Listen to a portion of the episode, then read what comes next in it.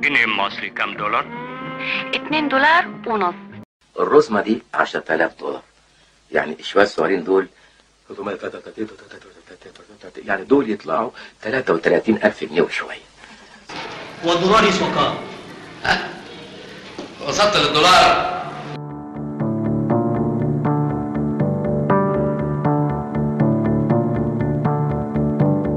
الدولار بكام النهارده؟ السؤال اللي بقى تقليد يومي للمصريين زي صباح الخير ومساء النور كده بالظبط. الاهتمام بسعر الدولار مؤخرا والبحث على سعره من خلال محركات البحث وقنوات المعرفة المختلفة ما بقاش مقصور على المتخصصين ولا رجال الأعمال. بالعكس بقى الشغل الشاغل كمان للمواطن البسيط وخاصة في 2022 اللي باهتمامه بسعر صرف الدولار بيكون بيهتم بركن مهم من الاقتصاد الكلي اللي هو السياسات النقدية. الذراع التاني للاقتصاد اللي بيتكامل مع السياسات المالية اللي اتكلمنا عنها الحلقة اللي فاتت بس يعني إيه سياسات نقدية؟ ويعني إيه سعر الصرف أصلا؟ وإيه العلاقة بينهم؟ وليه الدولار بيهم الناس العاديين دلوقتي؟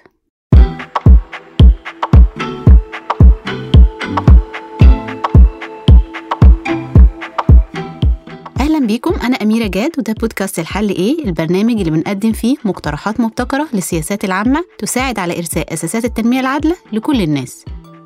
هنكمل معاكم النهاردة الجزء الثاني من رحلتنا القصيرة اللي بدأناها الحلقة اللي فاتت تحت عنوان السياسات المالية.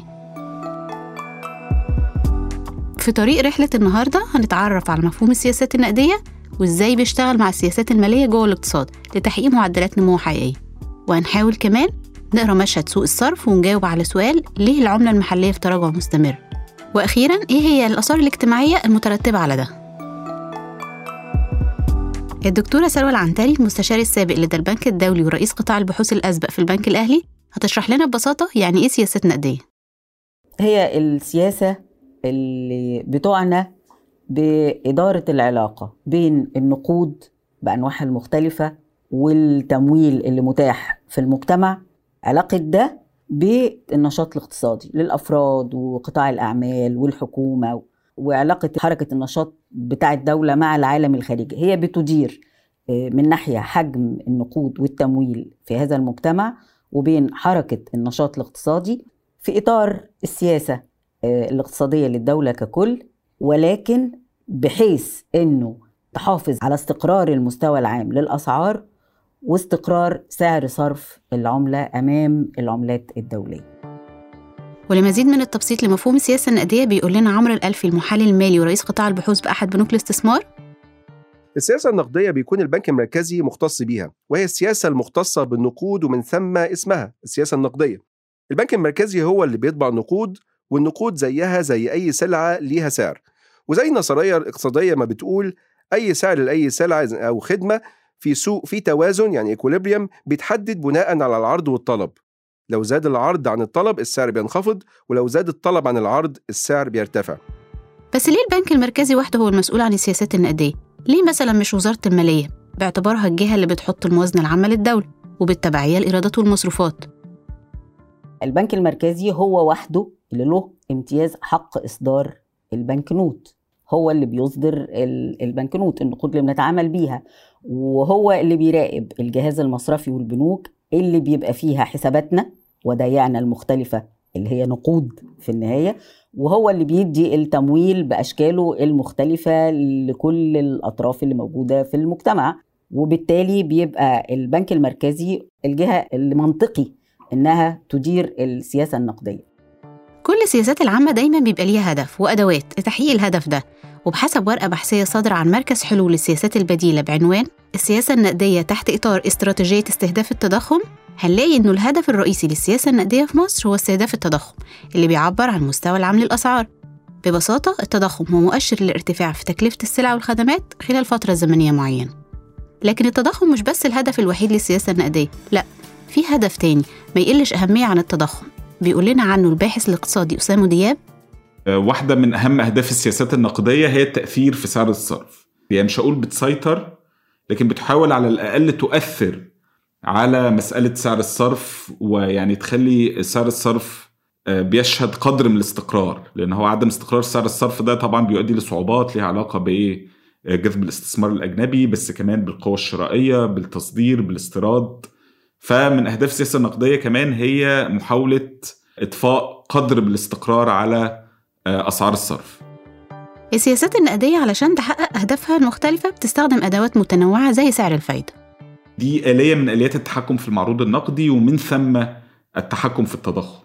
بمعنى إن لما البنك المركزي أو الدولة بتبقى عايزة تحد من كمية النقد المتداول في السوق بترفع من سعر الفايدة بحيث إن الناس تميل للادخار بحيث إن الادخار يبقى مغري الفلوس دي ما تتحركش في السوق فبالتالي الأسعار يتم السيطرة عليها.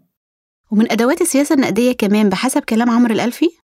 عمليات السوق المفتوح من خلالها البنك المركزي ممكن يمتص أو يضخ سيولة في النظام البنكي عن طريق إتاحة ودائع بمساع بمعدل ثابت في السوق المفتوحة.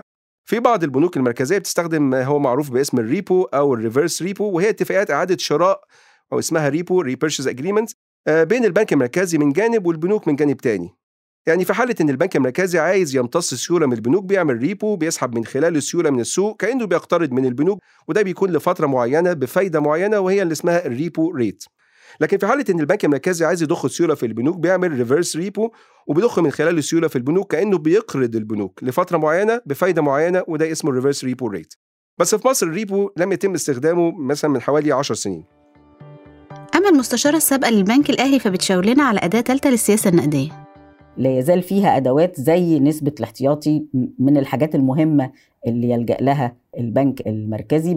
نسبة الاحتياطي اللي هو إنه في نسبة بتبقى إلزامية من الودائع البنوك بتلزم بإنها تضعها لدى البنك المركزي بدون فايدة وبالتالي تبعد عن إيديها تبعد عن إمكانية إنها تتيحها للإقراض ده على طول مش بس بيقلل حجم ما ما في حوزة البنوك من أموال متاحة للتوظيف لكن أيضا بيرفع تكلفة الأموال اللي لديها لأن هي الأموال بتاعت نسبة الاحتياطي هتحطها في البنك المركزي بدون فوائد لكن هي هتستمر تدفع الفوائد عليها للمودعين وبالتالي ده يرفع عليها تكلفة الأموال. هي أكيد البنوك مش هتقبل إنها تتحمل ارتفاع التكلفة ده. فهي ليها أثر زي أثر رفع سعر الفايدة.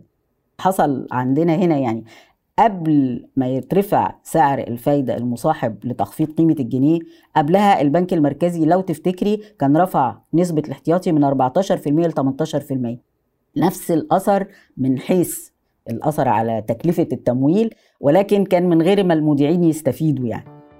بعد ما عرفنا يعني إيه سياسة نقدية وأهدافها وأدواتها مهم جدا نعرف إزاي السياستين المالية والنقدية بيشتغلوا مع بعض جوه الاقتصاد ككل لتحقيق معدلات النمو. علشان نقرب الصورة أكتر خلونا نشوف الدكتورة سلوى بتقول لنا إيه. السياسة المالية مجال انشغالها هو الإيرادات بتاعة الجهاز الإداري للدولة الحكومة يعني بالمعنى ال- الواسع والمصروفات بتاعتها. الإيرادات بتيجي منين وبتتصرف على إيه. ده السياسة المالية.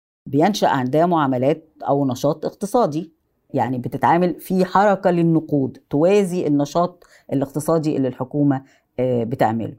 فإذا كان الموارد العادية بتاعة الدولة لا تكفي لمواجهة مصروفاتها فبتقترض آه، بتقترض من البنك المركزي من البنوك من العالم الخارجي. كل دي فيها تدفقات نقدية توازي الأنشطة اللي بتعملها. لو كان النقود وحجم التمويل ده أقل من احتياجات حركة النشاط الاقتصادي يبقى هيعوق النمو هيعوق حركة الاقتصاد. وبالتالي هو مفروض مبدئيا إنه تدار هذه العلاقة بحيث إنه تغطي احتياجات حركة الاقتصاد ولا تعوقه اختصارا كده النقود هي كلمة السر في العلاقة ما بين السياستين المالية والنقدية. والنقود رغم إنها هي اللي بنشتري بيها السلع والخدمات إلا إنها في حد ذاتها سلعة بتتباع وبتشترى. وسعر النقود هو اللي بنقول عليه سعر الصرف أو قيمة الجنيه مقابل العملات التانية اللي شهدت تقلبات حادة خلال 2022 وده اللي خلاها الشغل الشاغل المصريين مؤخرا. علشان نفهم إيه اللي بيحصل في سوق الصرف المحلي خلونا نعرف الأول المفهوم العلمي لسعر الصرف وتطوره. سعر الصرف هو سعر صرف العملة المحلية لو خدنا مثلا الجنيه المصري في مصر كمثال قدام باقي العملات الأجنبية. وزي أي سلعة سعر العملة المحلية قصاد العملات الأجنبية بيتحدد بناء على قوى العرض والطلب لو نظام سعر الصرف حر أو مرن. في مصر مثلا على سبيل المثال سعر الصرف عادة بيتم تحديده مقابل الدولار الأمريكي واللي كان مستقر لفترة كبيرة عند تقريبا 8 جنيه 90 قرش لغاية يوم الخميس 3 نوفمبر 2016 طب وإيه اللي حصل في نوفمبر 2016؟ البنك المركزي المصري قرر تعويم الجنيه ووصل بعدها لأعلى مستوى دي كان ساعتها 20 جنيه. وده قبل ما ينخفض بعد كده سعر الصرف لحوالي 15 جنيه 70 واستقر عندها لحد ما قرر البنك المركزي قرارين السنة دي 2022 القرار الأول كان يوم 21 مارس 2022 لما خفض الجنيه من 15 جنيه 70 ووصل بعدها خلال يومين ل 18 ونص جنيه يعني انخفاض ب 15% القرار الثاني كان يوم 27 أكتوبر 2022 لما خفض الجنيه برضو من 19 ل 70 تقريبا ساعتها ووصل بعدها خلال يومين ل 24 جنيه يعني تخفيض ب 18% يعني من 3 نوفمبر لحد دلوقتي قيمة الجنيه انخفضت بحوالي 63% من 8 جنيه 90 لحوالي 24 جنيه ونص قصاد الدولار. مسيرة تراجع قيمة الجنيه قدام الدولار مسيرة ممتدة من 1939 مش من 2016 زي ما بعضنا فاكر. فهنلاقي مثلا سعر الدولار سنة 1939 كان بيساوي 20 قرش يعني الجنيه يشتري 5 دولار في الوقت ده. وإن كانت وتيرة التراجع تصاعدت بشدة من 2016 وهي السنة اللي تبنت فيها مصر برنامج إصلاحي بتمويل من صندوق النقد الدولي. الهبوط الشديد لقيمة العملة المحلية بيخلينا ندور شوية ورا أسباب اللي بيحصل على الأقل في الفترة الأخيرة. واللي كلمة السر فيها هو ميزان المدفوعات. يا ترى بقى إيه هو ميزان المدفوعات ده؟ وإيه اللي بيحصل فيه؟ ممكن نشوف وضع مصر الخارجي عن طريق ميزان المدفوعات اللي هو عبارة عن علاقة مصر بالدول الأجنبية من حيث الأموال اللي طالعة من مصر زي الاستيراد أو الأموال اللي داخلة مصر زي التصدير بس يكون بالدولار الأمريكي. ميزان المدفوعات بينقسم لقسمين أساسيين حساب المعاملات الجارية وحساب الرأسمالي والمالي. حساب المعاملات الجارية في رأيي هو الأهم لأنه بيوري فعلا كل دولة وضعها إيه قصاد الدول التانية. لأنه بيشمل الميزان التجاري الخاص بالسلع واللي هو حصيلة الصادرات مطروح منها مدفوعات عن الواردات وبيشمل برضه ميزان الخدمات اللي هي متحصلات الخدمات المقدمة للدول الأجنبية زي في مصر قناة السويس والسياحة. مطروح منها مدفوعات للخدمات المستخدمة زي السياحة الخارجية لما المصريين يسافروا يعملوا سياحة خارجية. وعندنا برضه ميزان دخل الاستثمار اللي هو صافي متحصلات الاستثمار مخصوم منها مدفوعات الاستثمار زي فوائد وعوائد مدفوعة على استثمار الأجانب في مصر. وأخيرا التحويلات واللي أهمها تحويلات المواطنين العاملين بالخارج. تاريخيا بقى مصر عندها عجز مزمن في حساب المعاملات الجارية اللي هو مجموع كل البنود اللي ذكرتها دي. البيانات الرسمية بتشاور على إنه المشكلة الأضخم اللي بتخلق فجوة كبيرة بين المطلوب والمعروض من النقد الأجنبي جوه ميزان المدفوعات بتكمن في الصادرات والواردات. خلينا نشوف ده ليه وإزاي الخلل الحقيقي اللي بيؤدي إلى ظهور مشكلة آه، سعر الصرف بشكل متكرر هو إنه الاقتصاد المصري قطاعات الإنتاج الحقيقي فيه بيبقى غير قادر على الوفاء بجزء كبير من احتياجات السوق المحلية وبالتالي بيتم الاعتماد على توفير السلع والخدمات دي خاصة على الخارج. ده اللي حاصل بالنسبة لجزء معتبر من استهلاكنا من القمح من الذرة من الزيوت من منتجات غذائية كتيرة. الاعتماد على الاستيراد بيحتاج موارد نقد أجنبي. مواردنا من النقد الأجنبي آه، أساسا هتيجي من السياحة بتيجي من إيرادات قناة السويس بتيجي من تحويلات المصريين العاملين في الخارج الصادرات. إذا استبعدنا البترول والغاز يعني من قائمة الصادرات المصرية بتلاقي إنه الصادرات السلعية الأخرى بتغطي حصيلتها إيراداتها بتغطي 35% فقط من فاتورة مدفوعات ما نستورده من سلع مختلفة طب يا ترى الفجوة الكبيرة بين الصادرات والواردات سببها إيه؟ أسامة دياب بيقول لنا إنه في أسباب محلية وكمان دولية عندي المحلية بيقول معدلات الاستهلاك مثلا في بلد زي مصر لا تقارن بمعدلات الاستهلاك اللي في البلاد اللي إحنا بنقول عليها منتجة زي مثلا بلاد الجنوب الشمال العالمي. بالنسبة بقى للإنتاج المسألة أعقد شوية لأن إحنا بننتج والحقيقة إحنا بنصدر كتير. يعني ظهر في آخر سنتين إن مصر بقت أكبر مصدر للبرتقال في العالم وإن هي خدت محل أسبانيا. لكن في ملحوظة مثلا مهمة جدا إن إحنا تخطينا أسبانيا في الكمية يعني في اللي هو الفوليوم أو الكم بتاع تصدير البرتقال. لكن لم نتخطاها في القيمة. المشكلة هي في القيمة بتاعت هذا الإنتاج. ده الحقيقة برضو آه، يعني مش هيجيب آه، موارد كافية للعملة الصعبه إحنا لحد دلوقتي اتكلمنا على بقى التصدير اللي هو ده يعتبر آه، جانب واحد من العملة بتاعت أزمة سعر الصرف. الجانب التاني هو الاستيراد. الاستيراد بقى تقريبا هو مراية معكوسة إن إحنا بنستورد بشكل أساسي سلع القيمة المضافة بتاعتها عالية جدا وأغلبها بتبقى شق العلامة التجارية والملكية الفكرية فيها عالي جدا فبتبقى قيمتها بتبقى مرتفعة جدا. وده بالأساس هي السلع الوسيطة. جزء كبير جدا من فاتورة الاستيراد بتاعت مصر هي في السلع الوسيطة. وعن الأسباب الدولية؟ في بقى الجزء الثاني اللي هو المرتبط بالنظام الاقتصادي العالمي نفسه ده مرتبط أكتر بقى بالتكتلات. يعني يعني بالرغم من إن هي دول الجنوب العالمي بتمد العالم بالموارد الطبيعية لكن في الآخر هي بتعاني من عجز تجاري بسبب منظومة الملكية الفكرية العالمية بتحمي حماية شديدة القيمة المضافة عن طريق الأفكار. يعني في بحث طلع مؤخرا على النقطة دي كان بيحاول يحسب التبادل التجاري بين البلدان المختلفة من منظور الموارد الطبيعية مش من منظور القيمة النقدية. فالمصر الحقيقة مدينة لبقية العالم. يعني إحنا ادينا العالم موارد طبيعية أكتر مما خدنا من العالم بالرغم من العجز التجاري الضخم ده.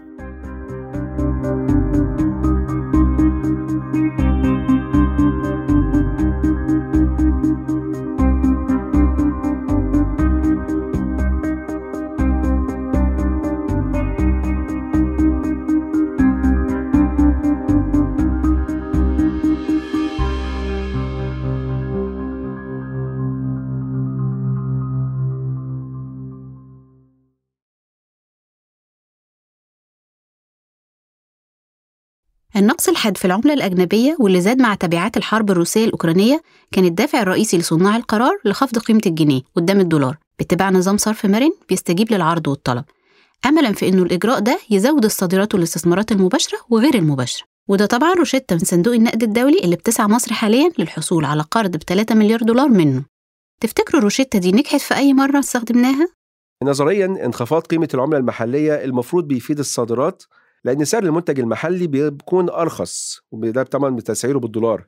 يعني تخفيض العملة المحلية بيبقى شبه موسم الأوكازيون اللي سعر المنتجات بينخفض فيه وبالتالي الطلب المفروض بيزيد فيه على المنتج المصري. لكن هنا عندنا مشكلتين. المشكلة الأولى إن الصادرات المصرية بتستفيد لكن مش بتستفيد بالقدر الكافي ويمكن ده يكون راجع لجودة المنتج أو لعدم فتح أسواق كافية للصادرات المصرية. دي حاجة.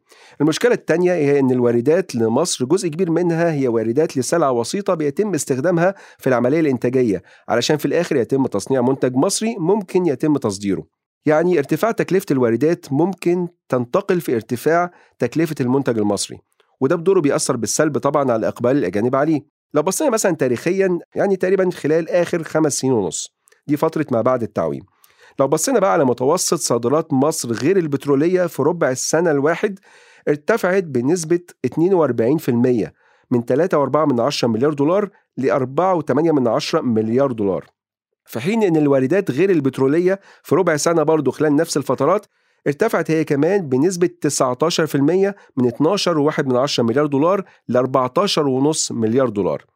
يعني هنا مع إن ارتفاع الصادرات كان أكتر من ارتفاع الواردات كنسبة مئوية لكن متوسط الارتفاع في الصادرات كان بس 1.4 مليار دولار في الربع الواحد مقارنة بمتوسط ارتفاع في الواردات 2.4 مليار دولار في الربع الواحد برضه يعني في الآخر المحصلة النهائية هي ارتفاع في عجز الميزان التجاري غير البترولي بحوالي مليار دولار في الربع الواحد يا ترى هل استجابة الاستثمار الأجنبي لخفض العملة أفضل من استجابة الصادرات؟ هنتكلم على الاستثمارات الأجنبية المباشرة وهي ليه ما بتستجبش لتخفيضات سعر الصرف مع إنها المفروض تبقى حاجة جيدة لأن طبعا الاستثمار كده بقى أرخص يعني. فكرة هنا في العوامل اللي المستثمر الأجنبي بياخدها في الاعتبار قبل ما يقرر الاستثمار في بلد ما. أول حاجة سلطة القانون وسرعة تنفيذه. الحاجة التانية برضو وفرة عوامل الإنتاج منخفضة التكلفة فدي حاجة مهمة جدا. ليها علاقة بالوضوح والوضوح هنا بيشمل كذا حاجة بيشمل السياسة المالية للدولة من حيث مثلا فرض الضرائب برضو وضوح سياسة سعر الصرف ومعرفة اتجاهاتها خلال الفترة الأولى من المشروع على الأقل.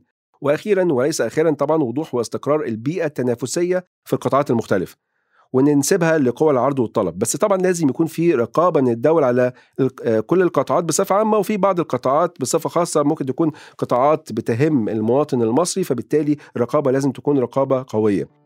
وعن علاقة صندوق النقد بخفض قيمة العملة ومدى نجاح روشتته بيقول لنا أسامة؟ طيب هي فين مشكلة صندوق النقد الدولي أو تعامل صندوق النقد الدولي؟ إن هو الحقيقة بيتطرق للمسائل بشكل سطحي تماما.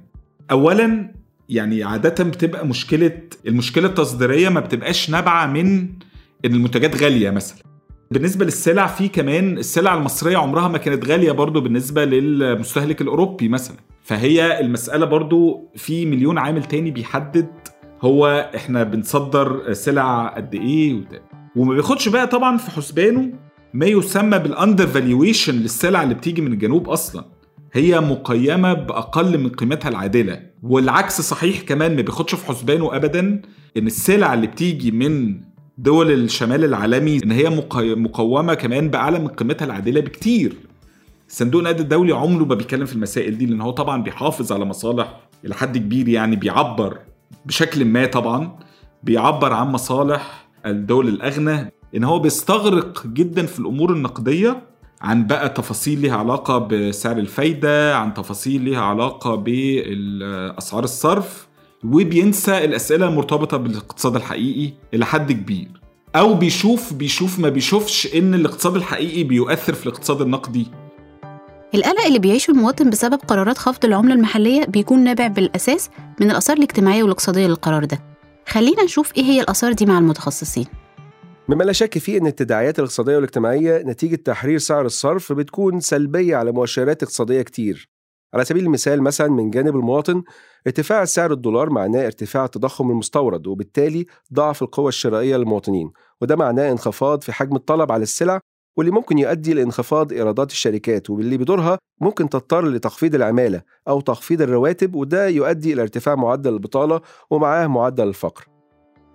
الكلام عن زيادة الفقر والتضخم بسبب خفض قيمة العملة بتأكده لنا الدكتورة سلوى بالأرقام الكلام ده قاله الجهاز المركزي للتعبئة العامة والإحصاء في آخر آه، بحث للدخل والإنفاق والاستهلاك ربط مباشرة بين التعويم وبين ارتفاع المستوى العام للأسعار وأثرهم على زيادة معدلات الفقر إن معدلات الفقر بعد التعويم فاقت ما كان في كل السنوات اللي قبل التعويم.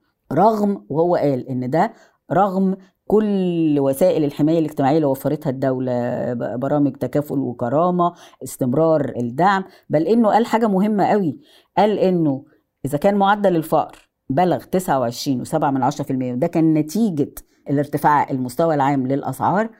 فلو لم يكن هناك دعم السلع التموينية ودعم البوتاجاز ودعم الكهرباء على وجه التحديد كان الفقر هيزيد بعشر نقط مئوية. يعني بدل ما هو 29 وسبعة من عشرة في المية كان هيبقى 39 وسبعة من عشرة في المية.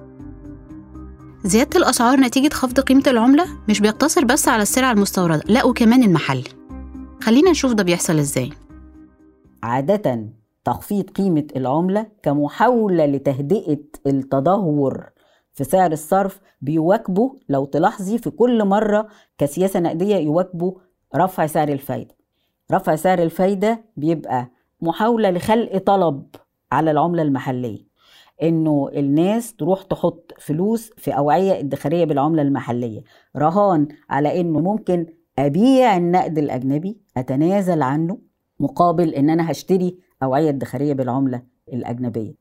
ففي واقع الأمر ارتفاعات الأسعار اللي ناجمه عن سعر الصرف واللي هتنجم عن تكلفة التمويل واللي كل مستلزمات الإنتاج يبقى السلع النهائية حتى اللي منتجه محليا أسعارها هترتفع. وإذا ده في ظل سوق صعب يعني ضبط الأسواق فيها وفيها احتكارات يبقى الأسعار هتبقى كمان مبالغ فيها بشكل أكبر. اللافت في الآثار الاجتماعية لخفض سعر العملة المحلية إنها بتتسم بعدم العدالة بالرغم من إنها بتحصل للمجتمع كله. الجزئية دي بيقول لنا عنها أسامة دياب؟ لكن في كمان وعي أو اعتقاد إن هو التأثير بيبقى متساوي على الجميع. اللي هو الشيء لما بيغلى ما هو الشيء بيغلى على الكل على الغني وعلى الفقير. لكن لا الحقيقة هو بي يعني بيغلى كمان بشكل غير متساوي ومتناسب. الفئات الأقل دخلا بتصرف أجزاء أكبر من دخلها على السلع الأساسية. معدلات التضخم للأسر الفقيرة بتبقى أعلى من معدلات التضخم للأسر الغنية بناء على سلة السلع اللي بيشتروها. التضخم السلع الأساسية بتبقى أعنف من معدلات التضخم السلع الكمالية وده بالمناسبة لو بصينا على الأرقام القياسية للأسعار. في مصر على مدار آخر ست سنين أو مع كل تخفيض لقيمة الجنيه أو مع كل رفع لسعر الفايدة بنلاقي إن ده تحديدا اللي بيحصل.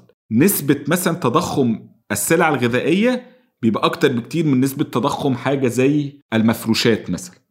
آثار اللجوء لخفض العملة المحلية بيتجاوز المواطن وبيمتد كمان للموازنة العامة. ارتفاع سعر الدولار معناه ارتفاع المصروفات التمويلية لو استمرينا في الاعتماد على الديون إذا كانت ديون محلية بالجنيه أو أجنبية بالعملة الصعبة. فمن جانب الديون اللي بالعملة المحلية رفع سعر الفايدة اللي البنك المركزي عادة بيعمله مع تخفيض الجنيه بيرفع من تكلفتها. ومن جانب الديون بالعملة الأجنبية استمرار الاستدانة في الأسواق الدولية برضو بيرفع من سعر الفايدة على الديون المصرية عشان ارتفاع مخاطر الاستثمار من وجهة نظر الأجانب. التداعيات الاقتصادية والاجتماعية القاسية لخفض قيمة العملة المحلية بتخلي السؤال قائم حوالين السعر العادي للعملة دائمة التخفيض. هل يا ترى دي قيمتها فعلا؟ الإجابة بيوضحها عمر الألفي. عادة الناس بتبص أو المحللين أو المقتصديين بيبصوا على سعر الصرف ومقارنة بالمتوسط التاريخي لمدة خمس أو عشر سنين ويقولوا لو هو أعلى من القيمة العادلة أو أقل من القيمة العادلة. لكن في رأيي القيمة العادلة لسعر الصرف هو السعر اللي يتم تحقيق أو في تداولات عنده. يعني يكون في عرض وطلب ويتم التنفيذ بالفعل مش فقط عرض وطلب ومفيش تنفيذ. السعر الحالي لا يعكس القيمة الحقيقية للجنيه. مش هقدر هو أعلى ولا ولا أقل لأن هو في الآخر يعتمد على وجود تداولات فعلية علشان نقدر نحدد فعلا هو ده سعر عادل ولا لأ. لأنه مفيش وفرة مفيش توفر للدولار. لما يكون توفر للدولار بمعنى يبقى في تنفيذات فعلية على الدولار يبقى ساعتها نقول إن السعر ده ممكن يكون سعر عادل. طب يا ترى مستقبل سعر الصرف وسوقه عامل إزاي؟ توقعاتنا إن هو بعد الحصول على الشريحة الأولى من القرض بتاع صندوق النقد الدولي أول ما تبتدي الفلوس دي يتم ضخها ونشوف برضو ضخ أموال أخرى من دول أخرى زي دول الخليج أو شركاء آخرين. أعتقد إن الدولار هيكون متوفر نسبيا أعلى من اللي إحنا فيه الوقت اللي إحنا فيه دلوقتي وبالتالي الأوفر شوتنج اللي إحنا شفناه مؤخرا هيبتدي ينخفض نوعا ما. وأعتقد إن هو خلال الربع الأول من 2023 ممكن نشوف انخفاض نسبي في سعر الدولار قصاد الجنيه. ولكن على نهاية السنة أنا شايف إن هو ممكن نهاية سنة 2023 ممكن يبقى الدولار يعني في حدود أوائل العشرينات. علشان ما يكونش الدولار مصدر دائم للقلق وموضع تحسس المصريين لجيوبهم لازم نجاوب على سؤال البرنامج الرئيسي الحل إيه؟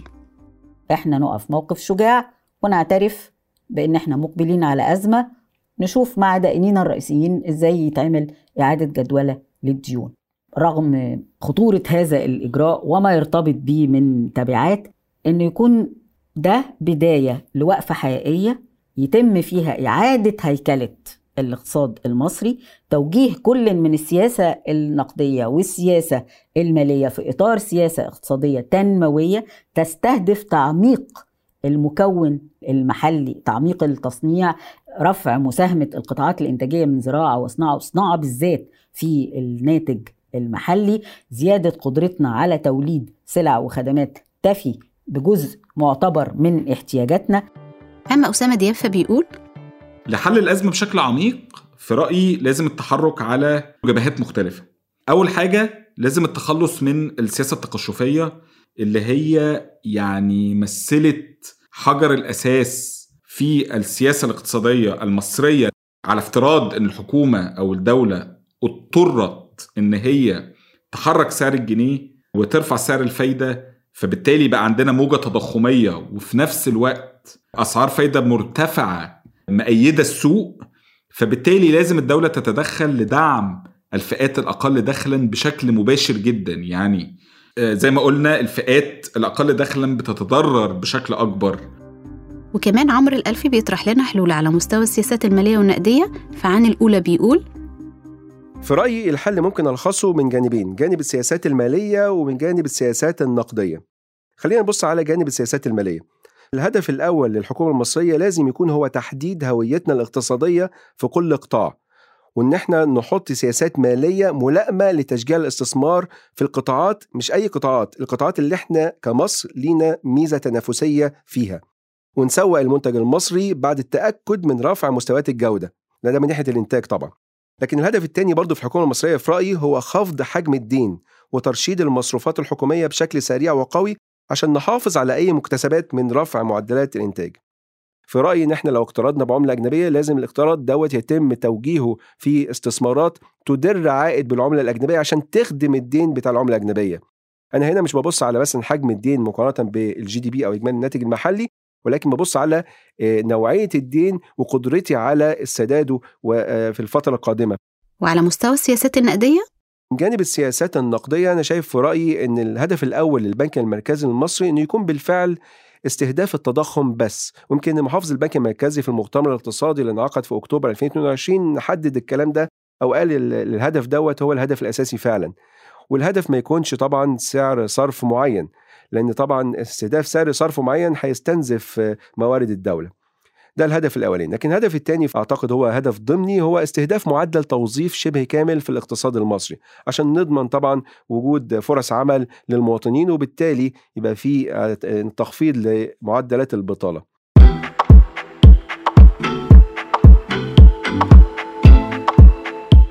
وبكده نكون وصلنا لنهاية حلقة النهاردة. استنونا في حلقات جديدة وقضايا تانية نناقشها مع بعض. كنت معاكم من التقديم والإعداد أميرة جاد. ومن التحرير عمر فارس وساهمت في الإنتاج بسنت سمهوت ومن الهندسة الصوتية سهام عروس. بودكاست الحل إيه يأتيكم من حلول السياسات البديلة مشروع بحثي بالجامعة الأمريكية بالقاهرة.